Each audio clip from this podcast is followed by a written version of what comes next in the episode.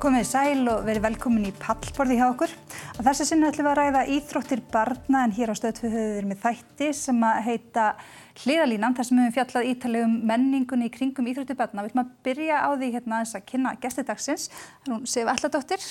Hún kemur úr fókbóltanum og hefur mikla reynslu þar. Svo er það Jón Gunnlaugur Vikkusson úr handbóltanum, mikla reynslu þaðan líka og svo Sólvi Jónsdóttir úr fimmleikunum. En áður við byrjum þáttum ætlum við aðeins að sjá svona gríp hennir í fyrsta þáttin þar sem við síndum foreldrahægðun og hvernig hún er átt á mótum.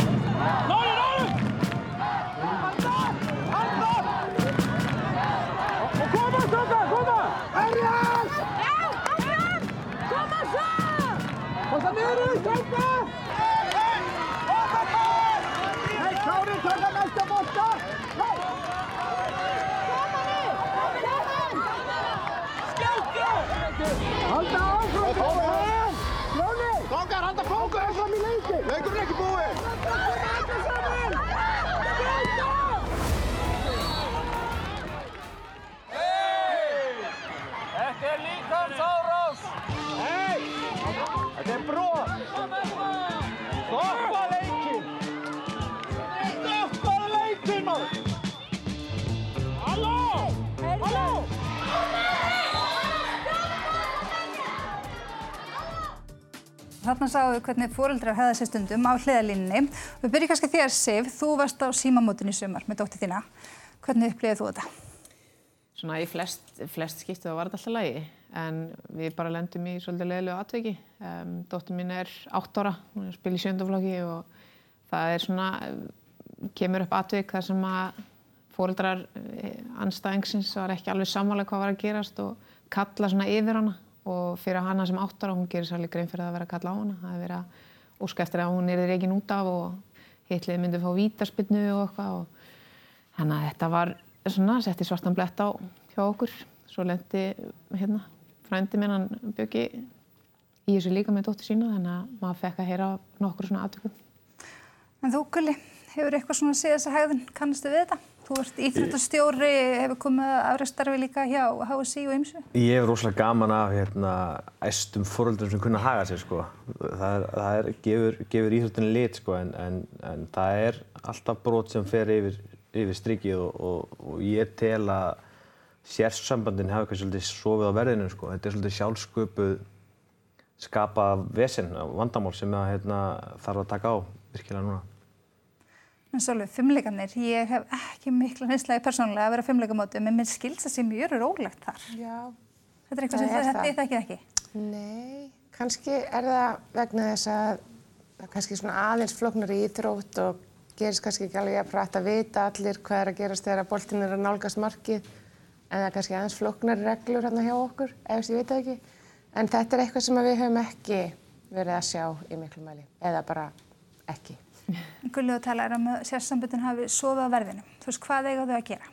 Þau hefur kannski líka einhverju skoðan þessu séð. Við, sko, það var allir séð að, að sérsambandinu er að sekta þjálfara fyrir eh, misgáuleg ummæli í fjölmjölum og koma kannski 50-100 svona sekt á, á félögin fyrir að, hafa ekki heimil á þjálfaranum. Þjálfari, jafnt sem áhörundur, er bara hluti af leiknum og, og mitt maður er að, að mótastjóri í hverju móti fyrir sig getur alveg tekið fyrir bara að það þarf að áminna þennan, þennan klúb og þennan klúb fyrir óæskilega hefðinu á fóröldurum. Getur ímyndað eitthvað hvernig fóreldrar mæta kannski í mót 2 og í mót 1 vor, var þessi fóreldrahópur sektar en 50-100 krónur fyrir hérna, óskilega hegðun. Ég hugsa að þetta vandamál væri fljótt á sögunni sko. Þú myndir vilja sjá það að það væri bara klúbarnir yfir sektar ef fólkrannir færi við strikið. Já, Ég alveg klálega.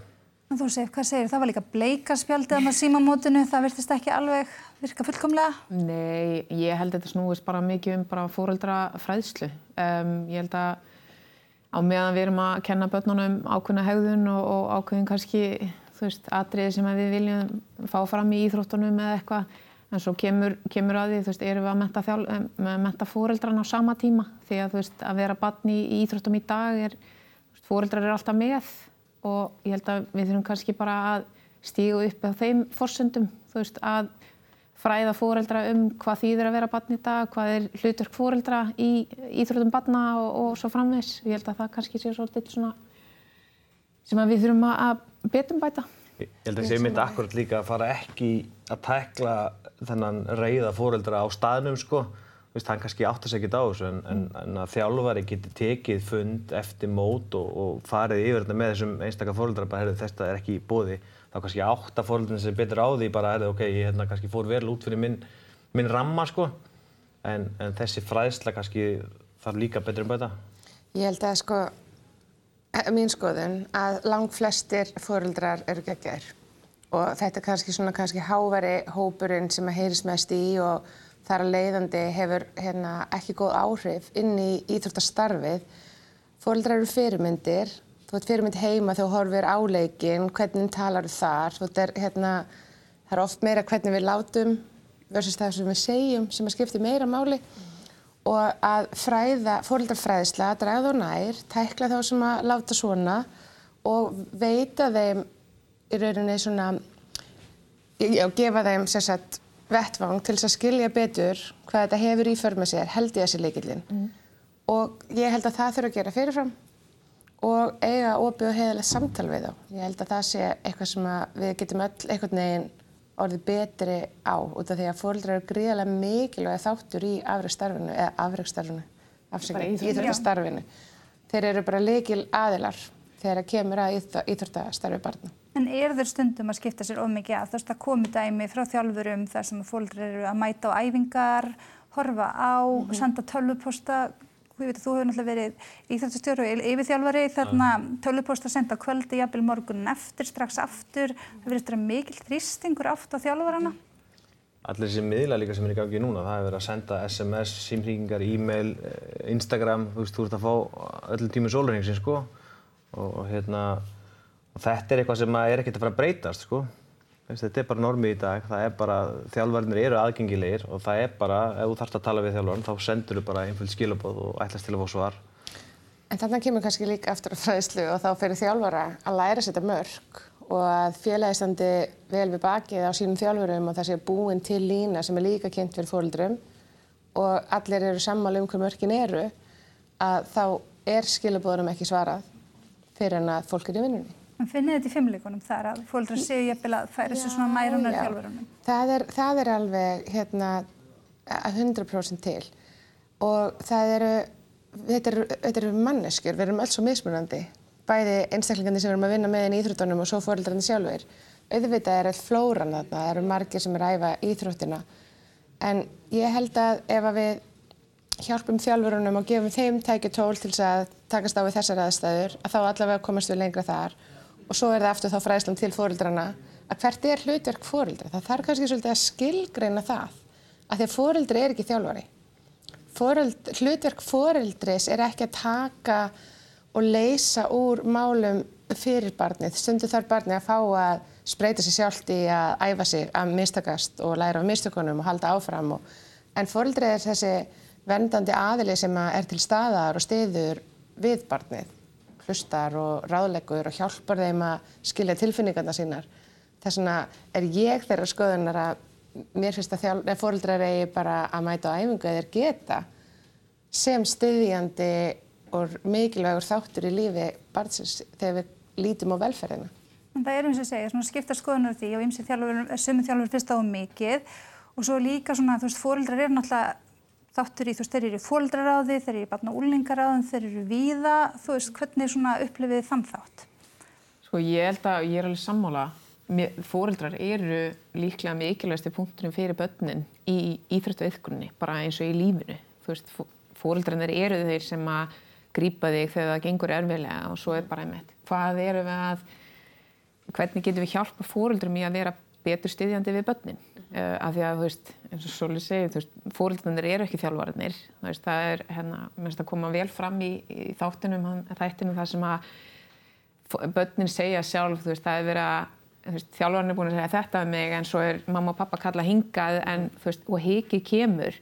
Þú veist, við þurfum að skilgreina bara, þú veist, ef að barn er á æfingu hjá þessum þjálfvara, þá er það þjálfvarnir sem ræður hvað var þar knastfinnina eða, þú veist, aðrar íþróttur að gera. Á meðan fóreldrið er bara nánast bara ég elska að horfa á því spila, þetta er æðislegt mm -hmm. bara, svo er þegar að kemur mótlætið eða hvað sem er, þá er maður þarna til að grýpa það, maður er þarna til að hjálpa þeim í gegnum tilfinningarnar og Það er eitthvað sem að ég naut góðs að með mína fóreldra var að þú veist það var aldrei aldrei talað um að þetta þurfti að vera betra og svona hins einn, það var aldrei þjálfað mig fyrir utan nema ég sérstaklega sótti til þess. En samt það er pappin mikla reynslu. Já, já, já, og þú veist, verandi, þú veist, ala, alast upp á heimilið þar sem að það er þjálfari og fyrirhandi leikmaður og allt, sko.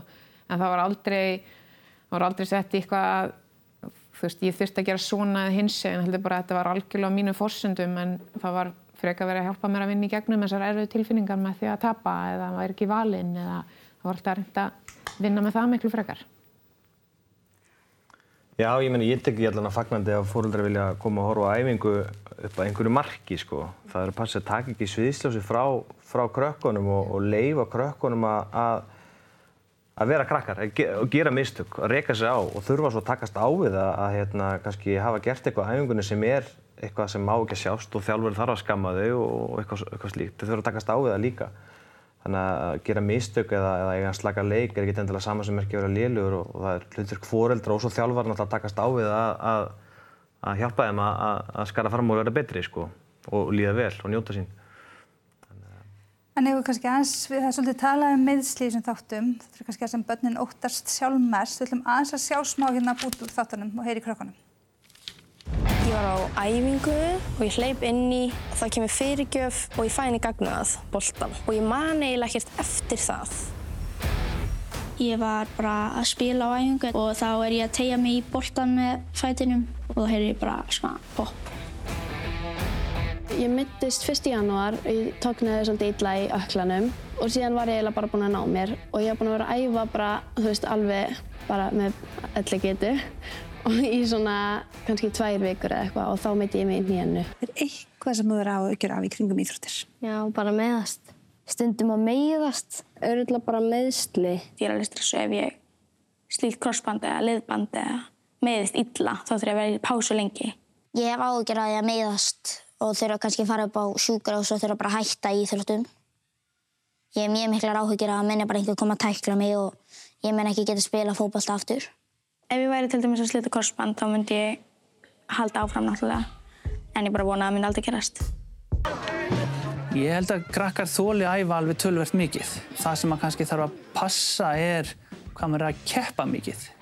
Það er hættan tölvert meiri á meðslum og eins ef maður er fann að keppa mikið upp fyrir sig. Það er bara sínt fram á að það miklu meiri slísahætta að keppa en að æfa. Ákjæðin er meiri, hraðin er meiri og náttúrulega þú ert að keppa við eldri, stærri, sterkari krakka að þá verða tæklingarnar harðari og kontaktinn meiri. Þannig sagði Haugur Læknir okkur að það er mikilvægt að láta það ekki keppa mikið og börnin hafa áhyggjur af því að meiðast. Þegar við öll meiðst í Íþróttum, þegar stundu ykkar í Íþrótt, hvernig lítur þetta allt við ykkur? Það er svona margtröðin að meiðast. Já, við, við erum að sjá uh, hérna í, til dæmis í handbóltanum, það eru leikminn í, í úlingaflokkum, bæði kalla og hvenna, sem er að leika upp í 60 leiki á einu tímabili. Þetta er leikur á þryggjadaga fresti allt tímabilið. Hugsið ykkur álægið og þú, sko, þú ert þrjusunum líklega að meiðast í, í leikheldun og æfingu. Þannig að, hérna, að það skul ekki á þessar tæknu öld vera eh, leikmaður rauðmertur í leik 40 í janúar, skilur við. Það er eitthvað sem við getum auðvitað að laga, sko. Þannig að þetta er, hérna, þetta er eitthvað sem það er virkilega að skoða. Þetta eru rosalega tölur. Hvað er þetta gömulbönn? Þetta eru 618 ára.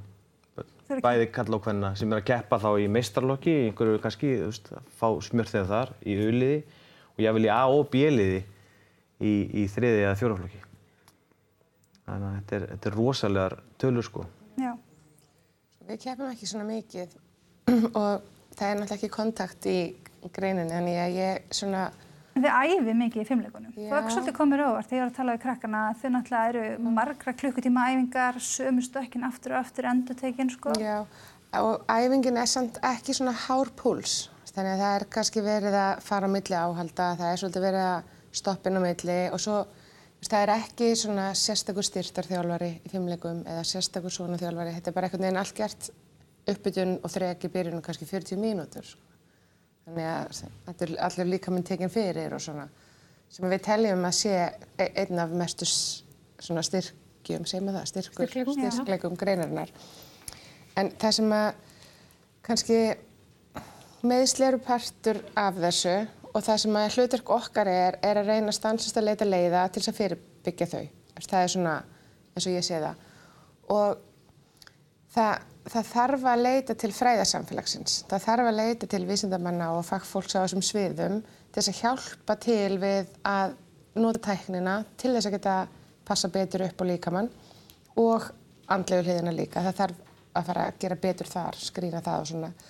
En Fimmleikarhefingin er svolítið lánsöma því að hún er búinn alveg gríðilega mikið af fagfólki á, sem að hafa verið að vinna sjálfbóðstöru gegn tíðina á svona þessum, þessu sviði. Og núna svona undarfærin ár þá höfum við verið að gera rosa mikið af mælingum. Líka samstarfið við Háskólinni í Reykjavík og svo landsinsjálfarinn, okkar súkurþjálfari og hefur verið að mæla krakkana. Svo fáum við bara mynd á líkamannum og bara þú ert veikari fyrir hér, hérna þetta að gera meira þrek, hérna eru æfingar sem þetta er að gera og þetta er þessi svona... Þú segir mælingar þá bara mæla hvernig líkamstæðan er, er þau eitthvað að mæla þyngd og þess að nei nei nei, nei, nei, nei, nei, nei, við erum bara að pæla í hvort við getum hjálpa til við, er vinstri sterkar en hægri, ertu að standa skakt, ertu að hoppa meira af öðrum fæturum en hinnum, allt svona sem að getur svo haft áhrif til hérna lengri tíma. Og þetta er heldur svona, svona fyrirbyggjandi sem að ég held að sé alveg gríðarlega mikilvægt inn í starfinu okkar og svo höfum við líka verið að búið til svona fræsita á haustir, hérna uppáls að þá hérna allir sem ætla að fylgja keppindum á mót yfir veturinn þurfa að koma fræsitaginn og svo núna vorum við með hérna frábæra sjúkraþjálfara sem heitir Stefán sem tók hásinnar og crossfit. Bara allir þjálfarar á Íslandi fengu það. Svona fyrirbyggjandi fræslir þannig að ég held að það sé svona framtíðin okkar. Frábært. En Vik, hvað segir þú, svona meðslinn? Eru börnin að æfa mikið með þessar tölur sláandi? Þú veist, eru það að keppa mikið? Eru það að æfa mikið? Ég held að Gulli getur örgulega svarað betur fyrir það hvort að krakkarnir sé að keppa mikið sko. En ég er alveg sammálaðið, ég held að krakkar geta alveg eft, alveg freka mikið með við kannski það sem við fullorna fólki teljum sko. En þetta er líka allt bara spurning um samspil og samskipta milli eða í mörgum íþróttum, þá skiptir mm -hmm. máli að vera í nánu sambandi á milli flokkana eða, eða félagsins sko. Mm -hmm. af því að þú veist, auðvitað eins og í fótballtanum og handballtanum þá eru náttúrulega miklu meiri hörka í, í að keppa á, þú veist, einhverju móti eða einhverju íslasmóti heldur um inn á æfingunum sjálfum, þó sem maður tala nú alltaf um að, að leikirnir eiga að vera eins og æfingarnar sko. En, en að samanskapið þá, þá er það miklu meira stjórnað inn á æfingunum þú veist, meðsla, meðsla hættan svona, en ég held að það sem að mjögst fimmleikarnir gera kannski betur heldur en eins og í fókbaltanum er að ég held að fimmleikakrakkar eru miklu meira líkars meðvitaðari um sjálfan sig heldur en kannski fókbaltakrakkar því að við hugsaum meira um að hlaupa eftir boltanum en við erum kannski ekki eins sterkum að hoppa rétt og, og lenda rétt og spilna rétt frá og beita okkur rétt sko. Þar er held ég það sem við þurfum alveg að, að horfa kannski inn inn í, í aðrar íþróttir og, og taka, taka frá þeim sko. Við ættum að vinna meira saman, ja, bara allar greinar vinna meira saman. Það er með talað um að fimmleikar séu einn besti, ein besti grunnu sem þú getur haft í íþróttum sko. Mm. Ég er bara sammálaði. og þú varst líka í fimmleikum? Já, jú, jú. Fyrir fókbaltan? Já, eð, fyrst, ég er bara krakkin sem fór á milli og ég var í fimmleikum og var í einhverjum smá dansi og var svo í frálsum sem að náttúrulega fjölnöggarnir hjálpaði mér maður er með ágætis líka svitut eftir frálsarnar að maður þarf að hlaupa rétt og svona mm -hmm. Og allar þessa greinar hafa bara hjálpað mér í, í fókbóltanum það er sem þetta er svona pínu svona e, allt sama safn af, af íþróttagreinunum sem ég hef eftir gegnum ára. Nú er verið að geta skipta snemma, þú veist ég fann dæmið um það í handbókum hjá batna og úlingaráðum félaga allir í tíu ára og allt það þú sagði mér að byrja ekki fyrir 15 ári fókbólta samt komst í landslið. Já tímanu voru aðrið þegar ég byrjaði sko. Ég var hérna, við vorum alltaf fáar en, en að samanskapið þá, ég er alltaf bara nýtt góðsæði, ég er í íþróttum lengi, um, æfiði bara frá því að ég var lítil sko. Þannig að ég fæ, fæ smjartnið að vinna af, af flestum af þessum íþróttagreinum, uh, enda, enda í fókbaltanum, það kannski kemur ekkert óvart út frá minni fjölskyldu og svona sko, en hérna ég held að það sé bara rosalega holdt fyrir krakka að fá að prófa þessu áfram í íþróttunum og eins og ég held að við komum inn og það er ekkert allir sem er að fara að verða atvinnumenn og það er alveg ofbúslega lítil prósenda en ef þú ert búin að prófa margar íþróttir þá kannski mannstu eftir því að þeir fannst opslega gaman í badminton eða fannst opslega gaman í handbólta eða, eða í fimmleikonum og ég held að það sé En læknandi töluðum um það að það væri holdt að æfa fleirin í íþróttagrein. Prófa fleira, vera ekki alltaf mikið í einni grein. Já, það er líklegra að það verði ekki brottfall ef þú prófar margar greinar og kemur svo að því og ert svona kannski aðeins að svona óviss hvort þú vilja halda áfram að þá er líklegra að þú haldist áfram í hreyfingu sem er betra fyrir samfélagi okkar að því að þá erum við hamingisamari að þá að prófa margar greinar. En eru börnin að byrja að keppa á snemma, eru við að afreiksvæða á snemma? Hvernig finnst ykkur, þú varst, varst um börn, voru börnin íþróttum í Svíþjóð? Uh, já, uh, dóttur okkar byrjaði tveikja háls í fókbólta en það var aðalega bara því það var engin íþróttaskóli fyrir hana. Þannig að, en...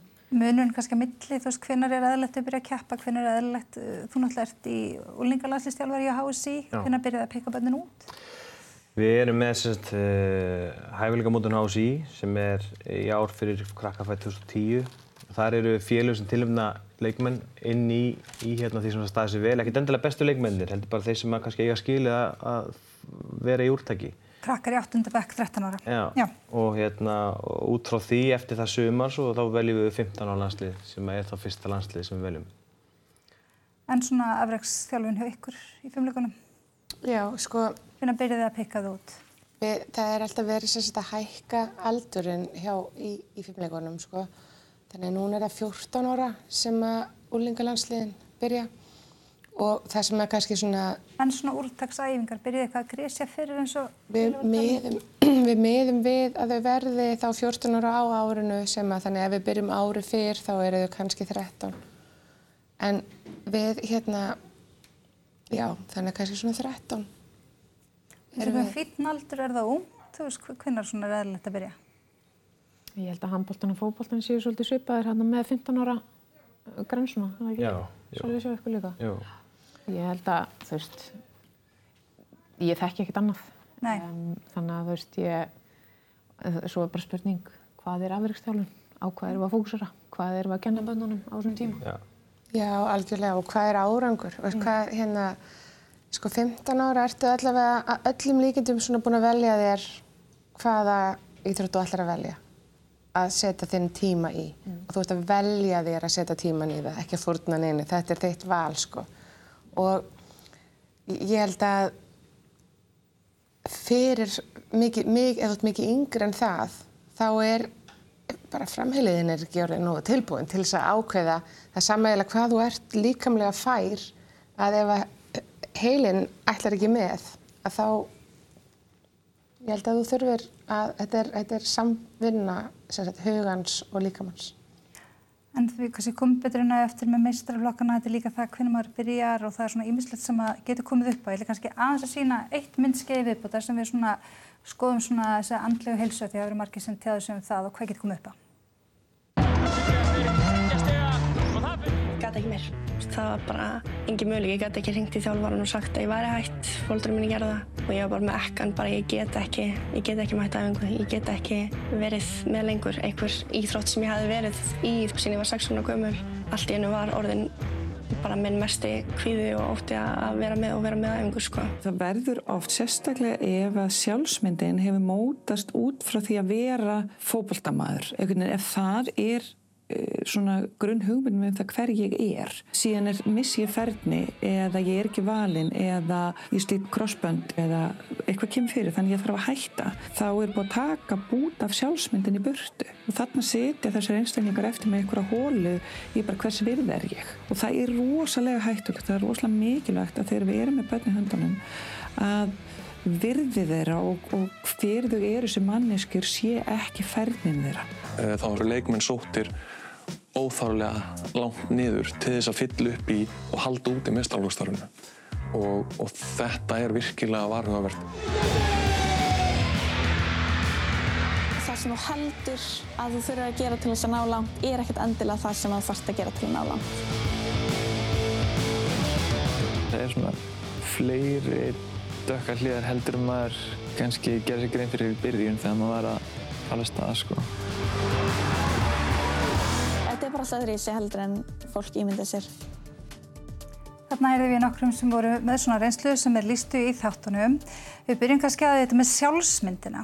Um, þau verða oft rosalega, maður finnur það á þessum börnum að þau eru, þau ætla bara að verða atvinnumenn og þeir sjá ekkit annað og þegar maður spyrði þau hvað ætla að verða þau að vera stór þá er ekkit annað í bóði, þetta er bara það sem það ætla. Þess, hvernig getum við passað upp á það að bötun okkar séu ekki að tengja sjálfsmyndina sína of mikið íþróttunum og afrikunum? Stór spurt. Þú mátt byrja. Þú veist, ég bara get talað um þetta bara persónulega, nákvæmlega þetta. Þú veist, ég er 38 ára þegar ég hætti og þetta er búið að hluta mér í 23 ár, eh, 23 ár á mestraflósleveli.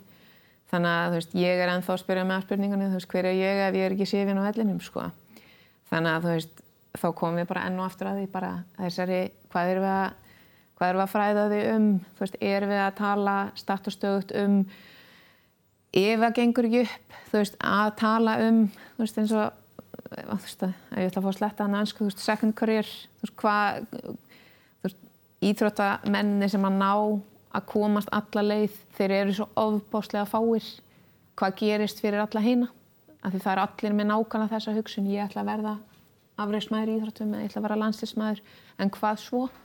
Og þú veist, eitt sem við vitum öll er að íþróttunar taka enda, þetta er ekki starfstjætt sem að þú getur stunda þangar til þú ert orðin 85 ára veist, sem íþróttamæðurinn. Þannig að ég held að við þurfum að, að vinna í að finna, uh, að sína þeim það eru möguleikar, þú veist, þú getur gert bæði en við þurfum að finna þessa gullna vegalind, hérna vega, þannig gullna veg og ég held að við erum pínu á Íslanda að týna því að því að við erum að framhaldsskólinn er allt í hennu komin er í þrjú ár. Um, það var alveg rosalegt álag á úlingun okkar uh, að fara að stunda bæði að 100% uh, það áttu ekkert félagslíf. Og hvað er skemmtilegt við það að vera bara inn á skólastofu og svo bara á fókbaltöðlinn svo ertu bara svo uppgjöfn og þú gerir ekki neitt. Ég held að við þurfum aðeins að fara að endur skoða hvernig við getum leiftum að njóta þess að vera börn en samt kannski að eldastu drömmanu sína. Eitt af vandamálunum er líka að eins og í fókbóltanum þá er þetta bara business. Mm. Þetta er bara viðskipta mótel og þess vegna er verið að semja við leikmennir í 13-14 ára. Þetta er bara potensial í þetta leikmenn sem við getum selt út og grætt inn einhverja 10 miljóna á og þar leðandi er þessi leikmann kannski komin inn í umhverfi sem að hann kannski kýsi ekkert endilega. Eh, og, og sama með þú segir með, hérna, með alls konar leiðir sem við þurfum að kynna fyrir krökkum. Þú getur verið stjarnar í Ísleikus deildinni sko. Þú sést kannski ekki endilega það, það góður og góður og getur farið í aðdunum sko. Þú getur verið bara stór leikmæður hérna heima sem er að mínu mati ekki haft nóg, ekki, ekki, hérna... Ekki tala nóg um það. Já, ekki, ekki tala nóg um það og ekki, hérna, lifti á nóg nægilega hátt level sko. Af því að, hérna, en, en ég tel að, að, oft á tíum þá eru krakkar settir inn í umhverfi sem það er ekkert búin að kjósa sjálfvendilega og það eru þessir, þessir þetta viðskipta mótil sem að fókbóltin er til dæmis í og það er bara þannig. Ég held að það, það verður ekki tekið af á, á nóinu sko.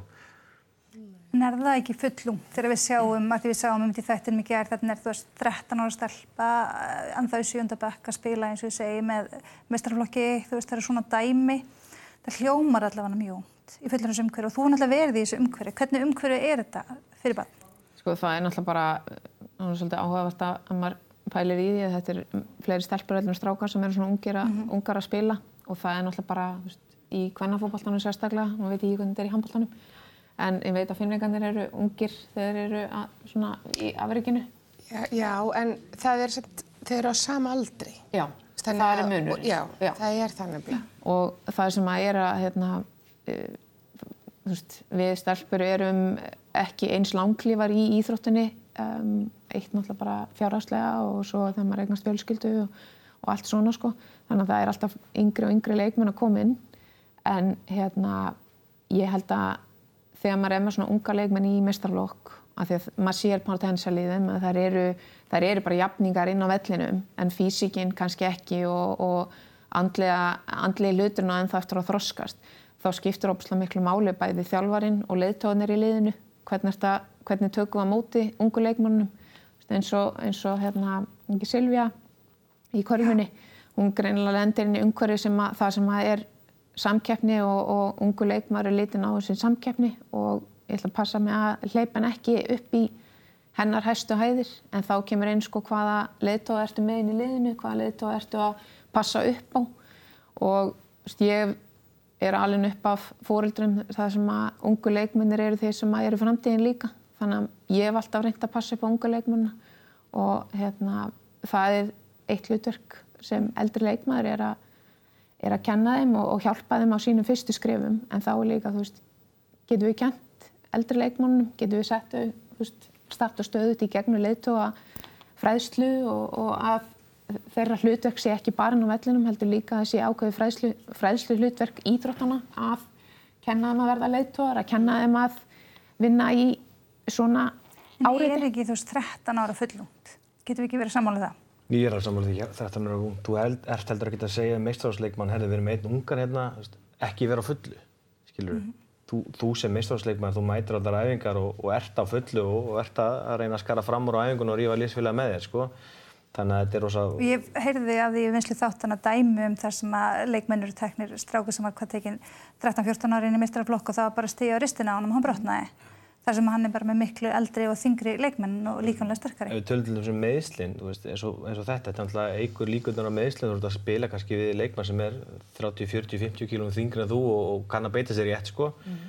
Og það er eitt sem við rættum svo sem ekki áðan, það er veist hvað grýpur, hvað grýpur krakkana þegar þau meiðast. Þú veist, það er ekkert fallnit, það er ekkert sem grýpuðu og hjálpaði mig gegnum meðslinn einhverju fasar, þú veist, þú fer ekkert á mitturpunkturís og, og fær aðstóð sko þetta er rosalega einstaklisbundi hjá þjálfurum og félögum hvernig þetta er tæklað. Þannig má ISI kannski grípa svolítið inn í og búa til betri struktúr sem hjálpar einmitt krökkunum sem meðast. Þegar við rættum þetta ekki á þann sko.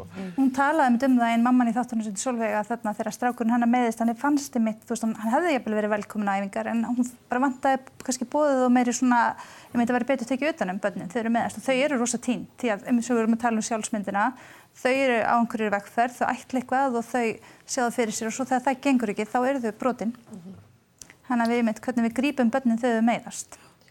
Það skiptir rosalega miklu máli og það þarf að búa til einhverju svona verkferðla og það þurfa allir að vera upplýstir um það og hvernig á eftirfylgnin að vera og, og mér fannst ég svona þegar ég horfði þættina þá fannst mér einhvern veginn skýna í gegn okkar þörf manns, manns, manneskjana að tilhera og þau vilja tilhera félaginu sínu og þau vilja tilhera liðinu sínu og, og svo meiðastu eru heima og komast ekki í heimingu og svo margt í ákvæmt sem að maður sér þegar maður horfir á út af því að Ég sagt, er þeirra skoðanar íþróttir er það besta sem til er í heiminum og ég skoðaði hana ánægivógina þar sem eru að tala við krakka og spyrja þau og bara tefla 90% eru glöð með íþróttina sínar. Mm. Þau eru glöð með þjálfvaran, þau eru glöð með félagi sitt. Þannig að við sjáum að heilt yfir eru þau glöð. 50% eru sem að tala, þau tala sér hamingisum sem er í íþróttum á meðan að það er svo miklu, miklu, miklu læri tala ef þú ert ekki í íþróttum. Mm. Þarna finnst mér vera árangur íþróttuna fyrir samfélagi okkar og að fá að þroskast inn í íþróttunum, fá tekið tól, verða betur mannski að fá hérna höfnununa, komast ekki þetta mistegst og læra að tækla það og fara svo inn í lífið. Svona er lífið. Mm. Við fáum að æfa okkur bara frá unga aldri að takast á við áskoranir og ræðahindranir og allt þetta Ég held að íþróttina sé að skila sko, mm, bara frábærum einstaklingum út í samfélagið okkar sem eru heilbreyðir og þeir sofa betur og þeir kunna að tekla erfiðar aðstæður. Og þetta er svo mikið virði fyrir okkur sem samfélag að ebla íþróttastarfi enn frekar. Og við erum þá með þessar rattir sem við erum að hlusta á núna sem eru gríðilega mikilvægir fyrir okkur öll sem störfum í íþróttunum að taka alvarlega út af því að ég hef ekki hitt eina mannesku sem að vinnur inn í íþróttasamfélaginu sem er ekki með eldmóð, sem að vaknar ekki bara til að gera enn betur. Við erum alltaf að reyna að gera betur á morgun en við gerðum í gær. Þannig að... En er þetta ekki þannig, þú veist, börnin eru, þú veist, en svo kemur eitthvað upp á og svo kannski munir á íþróttum og afreiks íþróttum. Þú veist, það er kannski það að við séum að draga sömur og snemma upp á fullransviðið, mm við séum að setja þú veist ámlega pressa þau, þú veist það er ekkit öll þar og þarna sem segir sem er hérna verið í afræðsýþróttum, menn myndur setja barnið þetta í bara byggja það svona einhvern veginn íta því í áttina afræðsýþróttum? Nei, ég hef bara verið mjög skýr með það ofta þegar ég fengi þessu spurningu hvað ef að dóttin verður ekki í fókbalta eða svonuðin eða eitthvað og ég segi þetta er eitthvað sem ég aldrei beinaði múti að vera afræðsýþrótta manneskja því að þetta er mjög óheilbrygt í rauninni. Við göngum á líkamann okkar meira heldur en kannski við eigum að gera. Mm -hmm. ef þau velja þau sjálf þá er ég til staðar og ég mun hjálpa þeim eins og ég get. En þau þurfa að velja þetta sjálf því að þetta er eins og Áslu myndi að koma inn á þetta er miklu miklu meira heldur en maður heldur og miklu öðruvísi heldur en það maður heldur. Já, það komum við inn á þannig punkt sko, þú veist, þau eru með væntingar og vonir og þau eru lítil og þau vilja öll ná langt og, og verða atvinnumenn en svo er kannski raunveruleikin og þú veist, ég þekki að sjá þessi fólkdri með að lesa bækur um atvinnumenn og drúslega fallegar sögur ef við sjáum þætti, þau búi í flottum húsum, flotti bílar, ríkir, ég menna, Óttar Magnús talaði um það að hann var með 500 skalla mánuði í Svíþjóð og þekki náttúrulega launin þar, þú veist, þetta er, ekkit, það er ekkit allir á þessum stað. Þau, það er svolítið verið að selja þeim drauminn, þeim er selgt þetta sko, þetta sé rosa flott. Já, en hvaðan kemur það? Umhverfinu og við Já. þá kannski og ríþróttunum kannski spurning hvort það sé að gera betur það. Þeir eru mikið búin að tala um fræðslu, hvort þau þurfa að fræða betur, heyra þessar rattir. Ég held að sé mikilvægt að þau heyra þetta sko. Já, voruð þið ekki að segja að það er 1% sem að ferða ánga? Þannig að hvað ætlum við sem samfélag að gera fyrir heginn 99% og er þá það mikilvægast sem til er að vera 13 ári mestaraflokki? Eða er það mikilvægast sem til er að vinna 7. eða 8. flokk á barnamá, í tómstundu barna? Er það það sem skiptir mestu máli. Ég, ég sé þessa hamingju, ég sé gleðina og, og það er það sem við þurfum að vera fókusera á og ég held að það ger okkur betri. Ég held að við megum samt ekki gleyma að 13 ára leikmaður eða íþróttamæður sér bara, já, ég er að fara mestrarflóðsang. Já, og ég veit okkur ber skilda sem fórildrar til þess að næra hæfileika barna. Það er eitt af hlutverkunum okkar, auðvitað er það það en það þarf að gera það á sagt, hátt sem að einhvern veginn er raunhæfur. Að vera 13 ára að keppi meistarflökkir að mínu mati hérna, einstaklingu sem er barn að keppa við fullorðin og ég sé ekki hvernig það gengur upp. Hérna, jafnvel þó að ég, ég heyrði líka í þáttunum að tala með út líkamlega tilbúin, já þá er það í lagi. Er það? Ertu félagslega tilbúin? Ertu tilbúin í klefa, klefan? Ertu tilbúin andlega? Tögkerfi okkar eru að þroskast og allt þetta. Ég held við þurfum að velta einstaklingnum fyrir okkur sem meiri heild og þú þarfst að vera tilbúnari í allir þessari heild til þess að fara upp í fullorðins. Þa, það kom nú í þáttunum hérna hvernig fullorðinni leikmenn og líka hérna þeirra menning er og mér finnst börn eiga að fá að vera börn og þroskast með öðrum börnum í jafningi þroska og takast á við þeirra áskarunum sem eru þar áður en þau fara á þetta svið. Mm. En hver á að hjálpa það með það? Ég held að, komum við aftur að fræslunni, sko, ég held að það sé, hérna, það er mikilvægt að við búum til samfélag þar sem þetta flæðir niður í gegnum þá, veist, kannski sérsamband, ísi, sérsamband, félag og við vorum að hlusta á alveg rosalega flottan fyrirlestur frá hérna höfni Hottafyrði á síndu karakterum daginn í háskólum í Reykjavík þar sem er bara búið að búa til frábæra stemmingu þar sem allir upplifa sig að þeir tilheyri og hafa hlutverk og allt þetta og ég held að þetta sé samvinnu verkefni okkar að fræða niður mm. og leifa fólki fá þess að dýrmæti upplifinu að tilheyra. Það er rauninni það sem þetta snýst um, það er það sem við viljum. Ég held að það sé svona Ég held að það sé, við erum alltaf sammálum að þetta sé, við viljum öll börnunum það besta sko, það er bara hvað er best fyrir þau sko, það geta alltaf verið mismöndi sjóna með þar. Ég veit og það er eins og hún segði að þetta er kannski eldmóðurinn hjá krakkanum er akkurat þarna en ef þú er svona góður þú ert 13 ára, verður það þá ekki líka 15 ára og bara búin að fá að þröskast aðeins meira? Ég er líka á því að, að, að sko klefatal eftir æfingu hjá fullornum eh, einstaklingum kannski kallmönnum er ekkert endilega hæft fyrir 13 ára Nei, nú þjálfum þú mistaraflokk kalla. Krakka sko. Já. Ég er ekki að segja sé eitthvað slæmt en, en spjallið sem fyrir á milli fullorðna einstaklingar er eitthvað sem að, að 13 ára krakki á ekki endilega vera hluta af sko. Passar ekki saman? Nei, ég held að passir nú ekki saman sko. En hvena finnst þér þá að krakkar geti svona fyrst farið í mistaraflokka? Með einhverju svona pælingu? Það er kannski ekki að þetta byggja til átjánara, kannski fullseint? Nei, ég hugsa sko að þú þarf náttúrulega að fá að þroskast á þínu stíi líka með þínu leikmennum sko, á þínu jafnöldrum. Uh, þetta er náttúrulega samfélagslegt líka. Uh, ég myndi segja kannski 16 ára ættur að geta að fara að teka skrefið inn í meistarlokk og prófa það áfram. Uh, þá undir einhvers konar eftirliti, skilur við. Það þarf að passa, passa vel upp á þessa krakka. En er það ekki bara aðlátrið? Að samskiptin í kringum, þú ert ekki að fara að láta 16 ára krakka byrja upp í liðið. Nei. Nei. Það er líka, þú veist, hvað er það sem þjálfari og félag, þú veist, ef við tölum, ef við tölum með businessliðina, þú veist, þú, ef þú ert með ungan og efnilega leikmann, veist, þá er, ert að fara að selja hann líklega út í akademíu, þannig að þá er það bara jafningar sem er skipt í máli, en það er alltaf hort í mestrarflóðsleikina. En þá er líka bara, þú veist, hvað er við sem samfélag eða félög, þú veist, hvað er, hvað er við í píramítanum og hvað er það sem skiptir máli fyrir okkar leikmenn sem við ætlum að selja út eða stefnum að selja út, hvaða, hvað er það sem þau þurfa að hafa með sér áfram. Mm. Og þá komum við alltaf aftur tilbaka í þessa fræðslu. Barnið sem er, því að tala 16 ára, því að það er ekki drúslega margir 13 ára sem ég veit um sem er að spila, sko. En þú veist, 16 ára er við búin að fara í gegnum, þú veist, mótletið, meðslinn, þú veist, hvað gerist, hvert getur þú leitað, þú veist, og þar komum við aftur inn á, þú veist, meðsli.is er ekki til, mm. en þú veist, ESI með vjestinni í farabróti núna er að reyna að búa til einhvers konar afreiks miðstöð og, veist, og þar kemur inn sko mikilvægi stjórnvalda í að við þurfum aðeins að fá veist, innspýtingu inn í þetta þannig að afreiks veist, fólk, hvort sem það eru úlingar frá 15 ára eða upp undir Antonsvein sem er að keppa olimpíuleikanum að þau hafa eitthvað fræðslusettur til þess að leita sér í og það er ekki bara fyrir íþróttafólki heldur fyrir fóröldran og þjálfarna auðvitað skiptir máli að hafa, hafa íþróttarhefingana á einu stað til þess að geta sótt þessa reynslu. Annars eru þú veist HSI, KSI fimmleikarsambandi þau eru svolítið að vinna bara á sínum svæðum í staðan fyrir að samnýta þessa kunnótt og það er eitthvað sem við þurfum að fá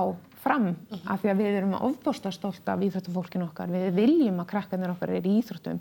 En við þurfum þá líka að búa til vettfangin fyrir það að söfnum þessari reynslu saman, fáum það besta úr af því að þú veist það getur vel verið við sem að gera sömu mistök -huh. og kannski þú veist handbóltinn eða fimmleikarnir en ég getur líka lært óbúslega mikið en við þurfum að fá eitt og, -huh. og eitt batteri fyrir þetta allt saman.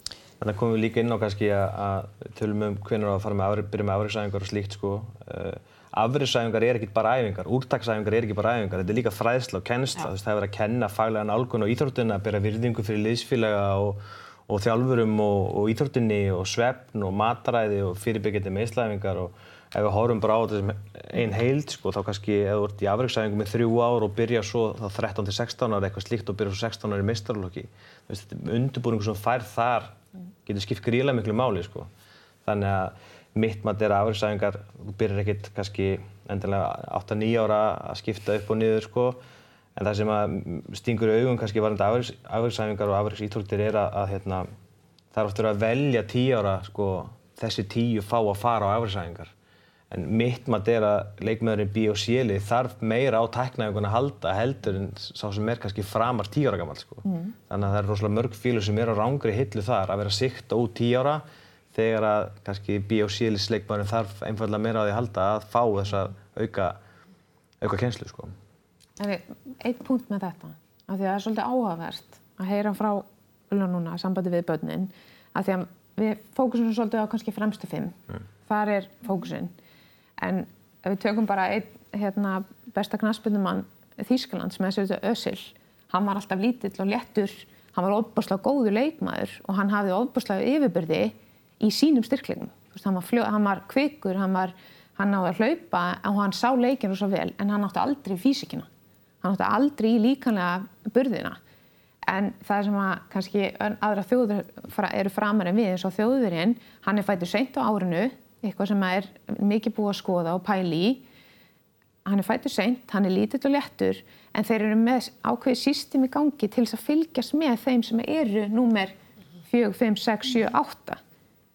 Þú veist, af því að ef maður, ef maður snýr sér svo við, þú getur verið bestur frá áttundaflokki upp í þriðjaflokk af því þú ert kannski fættur snemma á árinu, þú ert sterkur, þú ert fljót, fljóta hlaupa eða hvað sem getur verið en svo eru fjögur, fimm og sex og svo lengra niður eru kannski bara hérna í séliði, bjeliði og svo snýsta við þegar hinn eru búin að náður í þroska. Akkurat. Og þessuna verðum við að þjónusta alla Já. og veita þeim sömu þjónustu og fara kannski svolítið rólega í að getu skipta og þegar sko af þeim krökkum sem er að hætta þá segja þau flest að það sé bara næstu því 50% segja að því að vinum minn, minn voru ekki lengur. Þannig að við þurfum á þessum krökkum að halda öllum og þau þarf að veita þeim sömu þjónustu að því að þú veist ekki hver blómstrar. vitum það raunverulega ekki. Svo er líka pæli, svo er líka pæli í hvað erum við að jákvæmt styrkja sem samfélag? Bara þegar það koma svona ungi krakkar. Það eru til mikið íþjóttagreinum á Íslandi sem að fá ekki byrtar fréttir af starfinu sínu. Svo kemur einhver ungur og spilaði og þá er flutt frétt af því. Þannig að hvað eru til dæmis fjölmiðlar að jákvæmt styrkja í þessari umræðu? Hvað eru við að hampa og teljum að við þurfum að segja frá? Og þegar ég var lítil þá var jákvæmt styrt að harka af sér og allt þetta. Kannski þurfum við bara þess að pæla í hvað við ætlum að jákvæmt styrkja. En þessi pæling með andlega þjálfun, að því Káa kom inn að þeir eru að byrja með svona hugarþjálfun, að því þú veist í flestum æfingatöflunum er styrtaþjálfun hjá börnunum, í svona sérstaklega bolta íþjóttunum. Er þetta eitthvað sem haldi að sé mikilvægt og þurfu ég að gera meira að styrkja andlega þáttun í börnunum? Ég er alveg því að þetta er eitthvað sem að koma skal sko, en, en við þurfum líka átt okkur því að, að fyrir að fyrsta þá er, eru þjálfarar ekki vel launaðir í yngjaflokkum. Mm. Barn og yfirlt er ekki bara rétt, réttum með við núlið og, og það er verið að bjóða upp á styrtaþjálfun, það er verið að bjóða upp á hérna, markmannsþjálfun og, kannski einhverja svona sérþjálfun, aukaþjálfun, aukaæfingar, eitthvað slíkt sko. Fjármagn er ekkert endilega til staðar. En það sem við þurfum líka að skoða er að, að IBR sem er náttúrulega hérna, eh, svona heildarsamtök Íþjóftafélagi Reykjavík, þau, það eru fullt af styrkjum þetta að sækja í til þess að vera með, með, með þessa fræðslu og þessa andlega þjálfun sem að er, er bara að verða mikilvægri með, með öllu þessu áreiti sem fylgir í að vera með allar öllu þessu upp og þessar samfélagsmiðla sko. Þannig að hérna, ég er á því að K er að gera virkilega gott mót. Mér skilst að þeir séu með tíu skipti yfir tímabili sem að það er sérstök sérhæfð andleg þjálfun og ég held að önnur, önnur íþjóftafélag ætti að taka, taka þá til fyrirmyndar. Fyrir svona síðan setjum hjá okkur svona eitthvað að lokum sem ykkur langar að ræða. Búin að tæma þetta alveg, eða kannski bara skila bæti fólkdraðat núti sem eru að horfa á þetta og velta þessu fyrir sér. Mitt mat er að halda áfram að vera æstur bara en verða faglegur í þinni nálgun sko og ekki taka svisins á krökkunum. Já. Já, bara vera fóruldri, ekki þjálfari, stiðja við og leiðbenna, hjálpa til við að orða. Því ég tók svolítið eftir í þættinum og svolítið mikið að tala um þetta, þetta hefur aukist, þetta hefur aukist. Ég held að krakkar í dag séu miklu betri en við vorum í að orða líðan sína. Ég held að það séu miklu betri í að orða tilfinningar sínar og það er orðin andleg vakning á Íslandi sem betur fer og það er eitthvað sem við í Íþróttunum eigum eftir að gera enn betur. Og bara unga kynsluðin er að standa sér betur heldur en við gerðum þarna og ég bara verður gaman að fylgjast með henni sko. Ég held að þessi bara, ég ætla bara að hvetja fóröldar til að prófa einu sinni á einu móti. Að segja bara, bara ég elska að horfa á því spila. Sjá hvað það gengur. Mm -hmm. Í stæðan fyrir að taka ykkur umræð. Bara elska að koma að horfa á því spila. Það sjá að vera áhört að sjá. Þetta er náttúrulega þannig að krakkarnir eru frábærir, ótrúlega flott og það er gaman að heyra í þeim og kannski svona að það er eitthvað skilur frá mér er að við sínum svona, svona mildi. Við svona séum aðeins kærleikur í okkur og hérna, þegar við tölum við þau og hérna, já, svona kannski það sem að þau upplifa, fannst mér vantastundum. Mm. En þar með sláum við botninni þennan þátt og þá má sjá nánar umfyllin hjá okkur um þetta á vísi. Takk fyrir. Takk fyrir að koma.